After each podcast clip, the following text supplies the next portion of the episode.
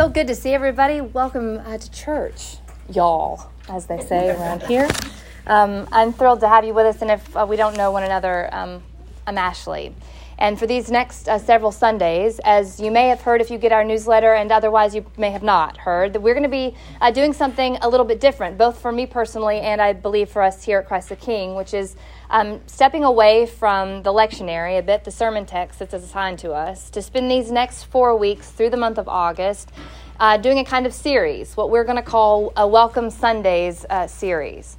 And I just I need to give a kind of disclaimer here at the onset uh, to say um, I, in 15 years of doing ministry, don't think I've ever done a sermon series for four weeks away from the lectionary. So, I just to put you at ease, this is not like a thing I do or a habit that I have of moving away from the Bible so that we can talk about uh, who we are as a church.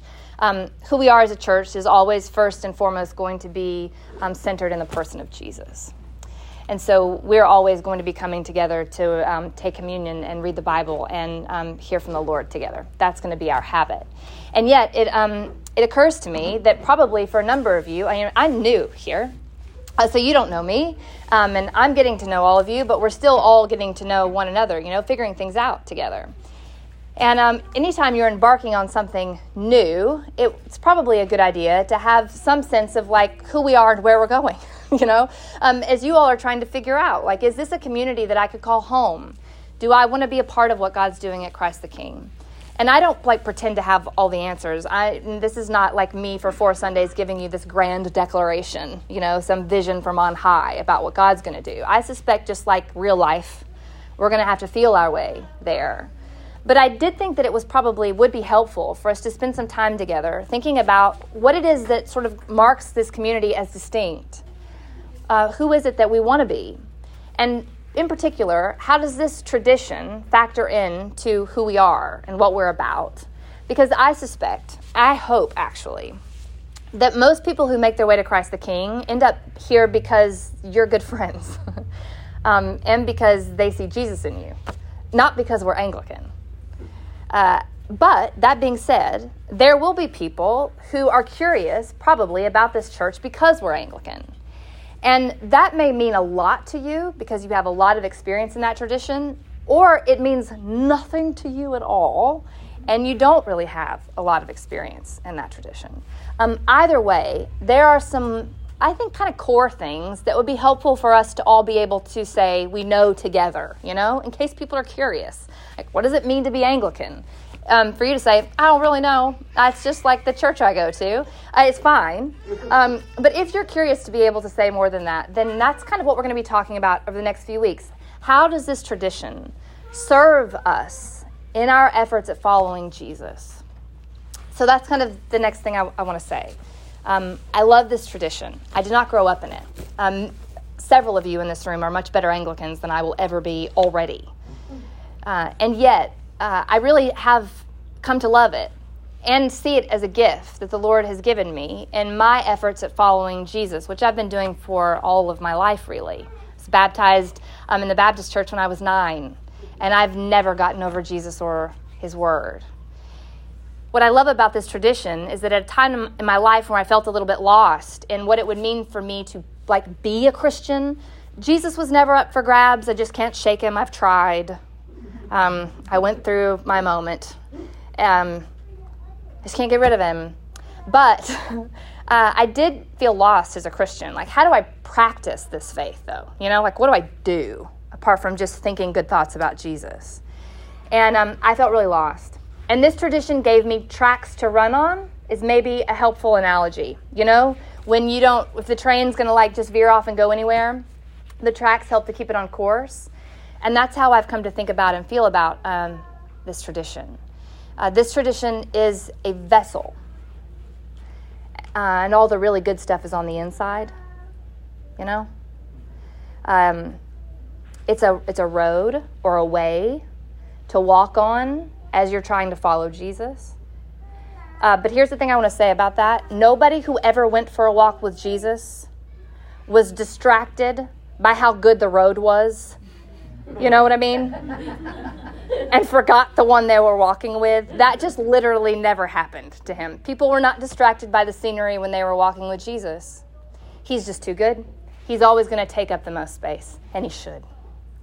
Similarly, um, I love drinking good wine out of a good wine glass. It matters, apparently. Um, but if the wine is really good, you don't notice the glass, you know? Similarly, I want our life here together to always be firstly and foremost about Jesus. We're here because of him. Um, we're going to be held together by him and his spirit. This is all because of him, for him, and will be through him. He's the center. And yet, that can mean a lot of different things to a lot of different people. And what I love about the tradition is I happen to think that this is a really good vessel, that these tracks are really helpful practically and in other ways for like our formation, what it means to try to like keep up with him, follow him, stay close to him. Um, so if you're if you're curious about that and you have friends who might be, then this is a good time to invite them to come here and check it out. We're also going to do uh, a study at mine and Josh's house, uh, just in Johnson, and for four weeks we're going to do a little bit of a deeper dive into bits of the Anglican history and tradition. Again, I'm no expert. All I can do is share out of my own experience and tell you what's been meaningful and helpful for me. Um, but the real goal of that time will just be to hang out and have, have fun uh, and um, maybe drink a beer together. So if you care very little about being Anglican, but you like good people and good beer, then you should come. That's what I'm saying to you. In that space, we'll get into more of the particulars. Uh, but today, I was thinking that the thing we would focus on, maybe to start, the thing maybe that um, I think immediately really made me ask the question originally I wonder if I'm like Anglican. I'm Christian, of course. But what if I was an Anglican Christian? Um, and that was something known as the Via Media or the Middle Way. Uh, Anglican tradition has throughout history, at certain times, been known as uh, the Via Media or what's called the Middle Way. Uh, this expression has been used to describe a core Anglican value, looking for the middle ground between extremes. Um, that is, if, if you hear that and that sort of marks your personality, um, then you're going to be right at home in this tradition. That is just the Anglican sensibility, you know. Um, keep calm and carry on, as they say. Uh, and yet, in some ways, I think it, that can be unfair, and it doesn't say everything, um, because there are certainly times in this world, and there have been throughout history, in which having deep passions and deep convictions um, is the call of a Christian, you know? Um, if we're not careful, sometimes cowardice can masquerade as neutrality, you know? Uh, so I want to be one thing and not the other. You know what I mean? I want to be a person of real conviction. Um, being Anglican does not mean we're, you know, ah, we just don't really care. You know, we're neutral. We're, we're not always. Um, but there is something here that I think really matters, or it's been helpful for me just as a Christian. We don't have time to go into the details of Anglican history. I will do more of that when you come to the study if you do. Uh, but you'd need to know that Anglican tradition originated uh, in England. That's where we get our name. At a time when there was a massive reform movement happening in the Catholic Church. It was happening on the continent of Europe, and it made its way into Britain by virtue of the way, like all movements make their way other places, through people through really devout and committed Christians, Catholics, many of them, people who loved the Catholic Church but really did believe that there needed to be reform. Um, the state, the church of the state, the religion um, that was the Catholic Church, or at least parts of it at the time, had become almost um, unrecognizable or very hard to reconcile with the teachings of Jesus. Um, that being said, I just want to say this kind of as a off to the side. Um, I grew up hearing most of my life that if, they, if someone was Catholic, they probably weren't Christian. Uh, and I just want to say that one of the gifts of this tradition has been rethinking um, all of that and repenting in large part how I have viewed other Christians and their faith. Um, that being said, though, there was real need for reform. Um, the, the state church had become um, so aggressive in its political ambitions and its exercise of raw power that people were having trouble um, being able to say with any authenticity, how is this? How, remind me again how this is Christian. what does this have to do with Jesus? I just, one more time for me. And um, the answer was in certain parts of very little. And so this reform breaks out, right? people who like love the church but want to see it close, more closely aligned to who Jesus is. And it makes its way uh, into England. People were calling for reform, though, along a spectrum, which is always the case. There were two ends of the, of the spectrum, two extremes. On one end of the spectrum, you had people who were ready to just um, be rid of the Catholic Church. If it was Catholic, it was corrupt. And so it just needed to come down, um, all the way down.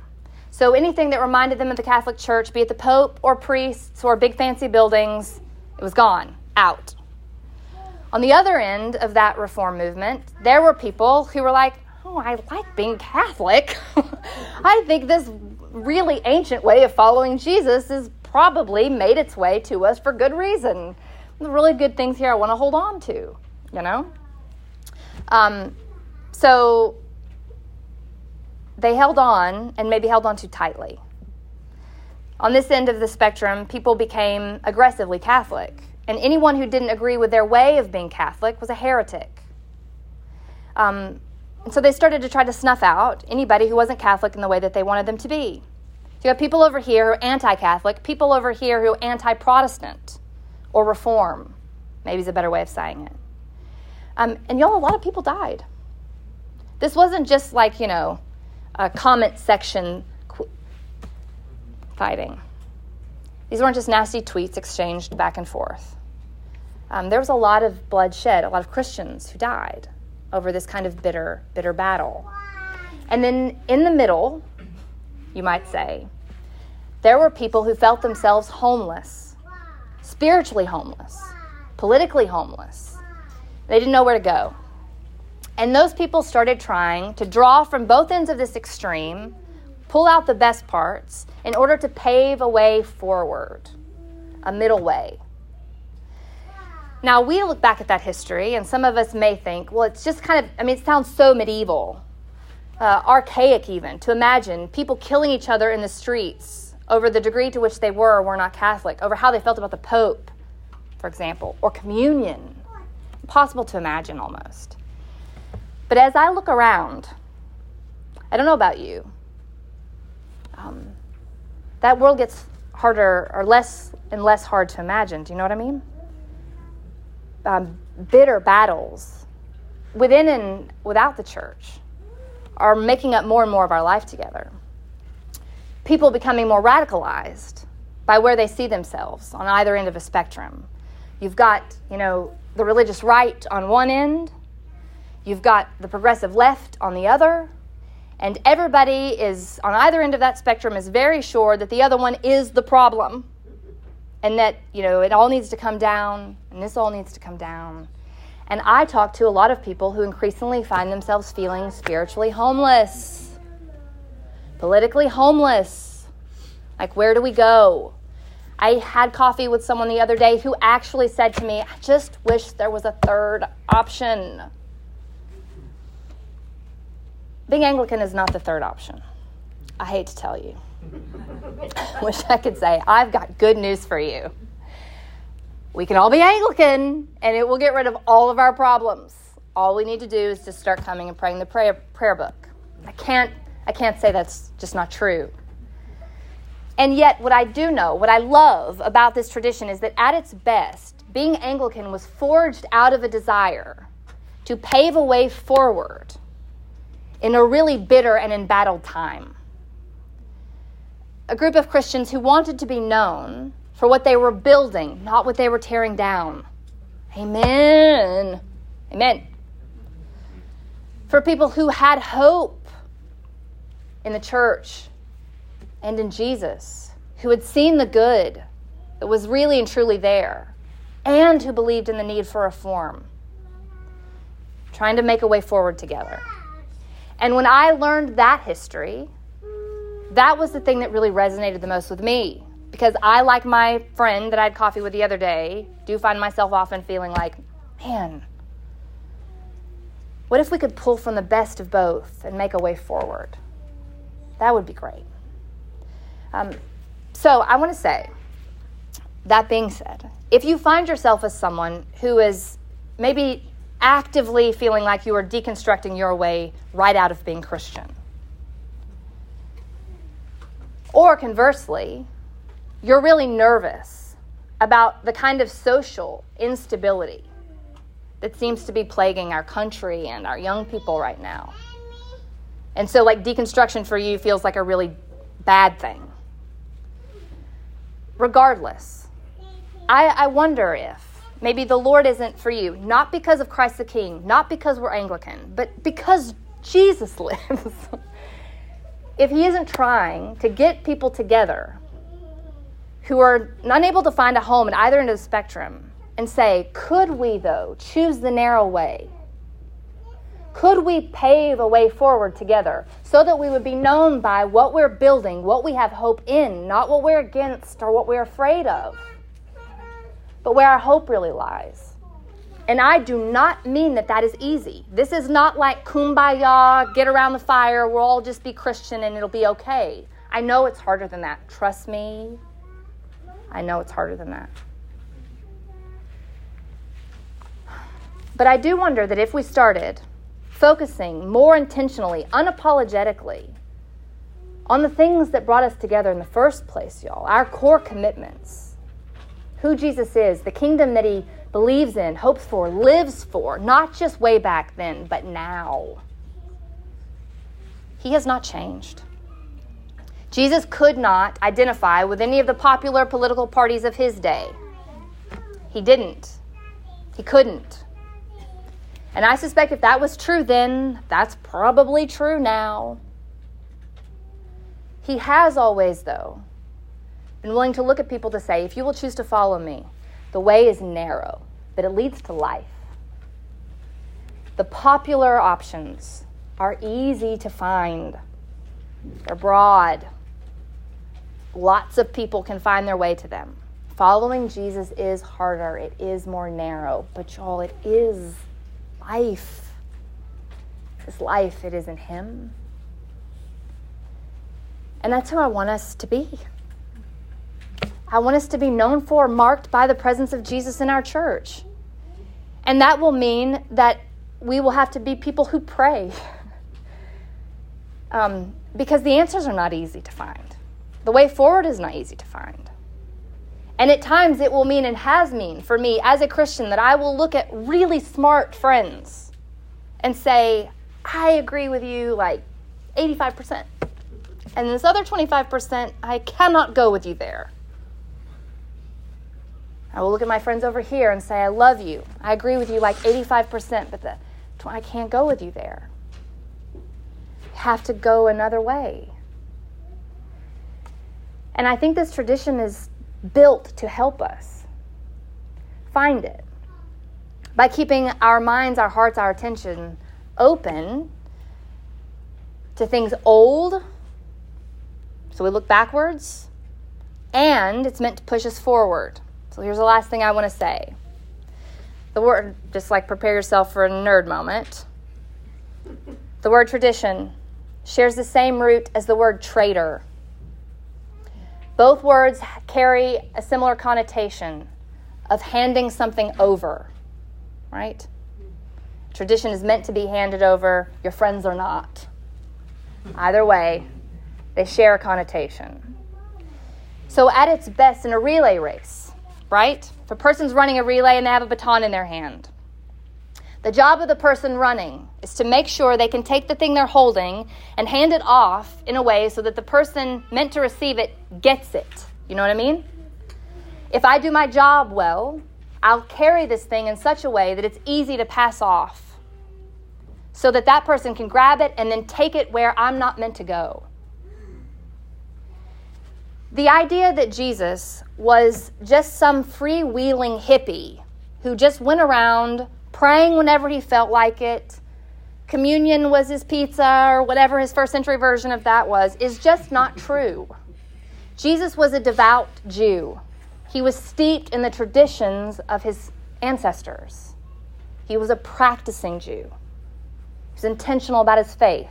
When he gathered for worship, there were rituals. There always have been.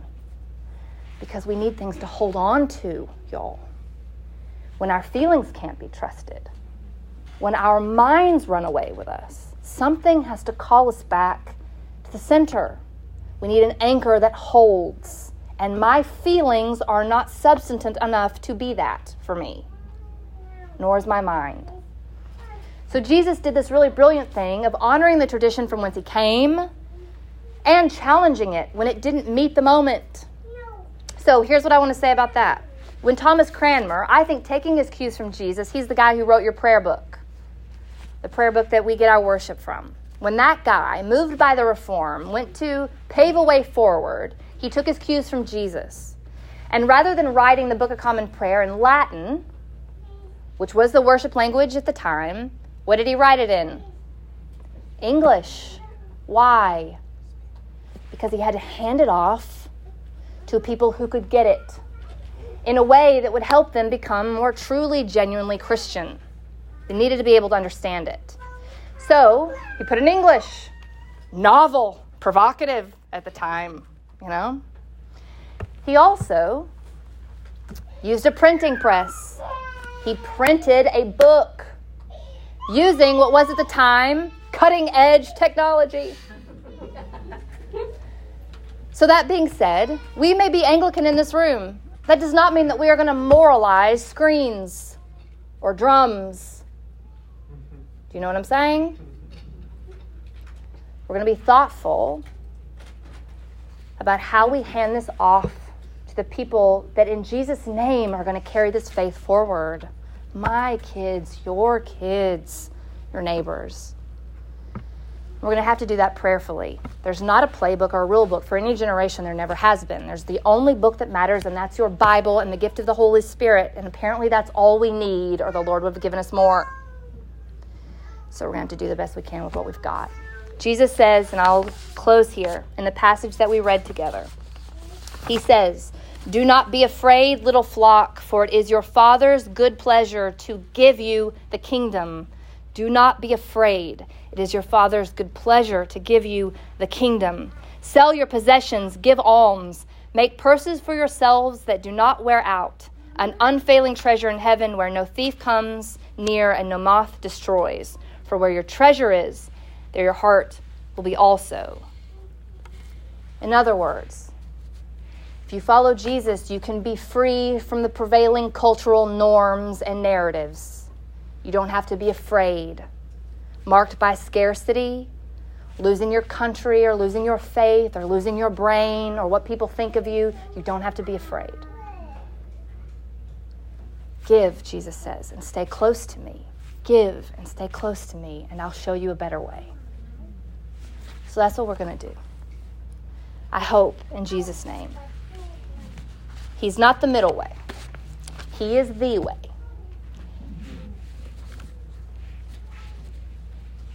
It's just narrow, you know?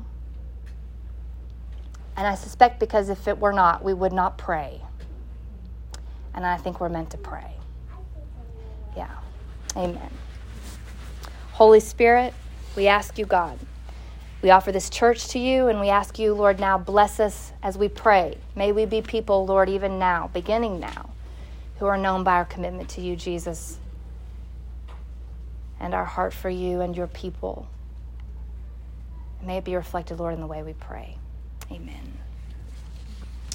Join me together in praying the prayers of the people. I just invite you to assume a posture of prayer.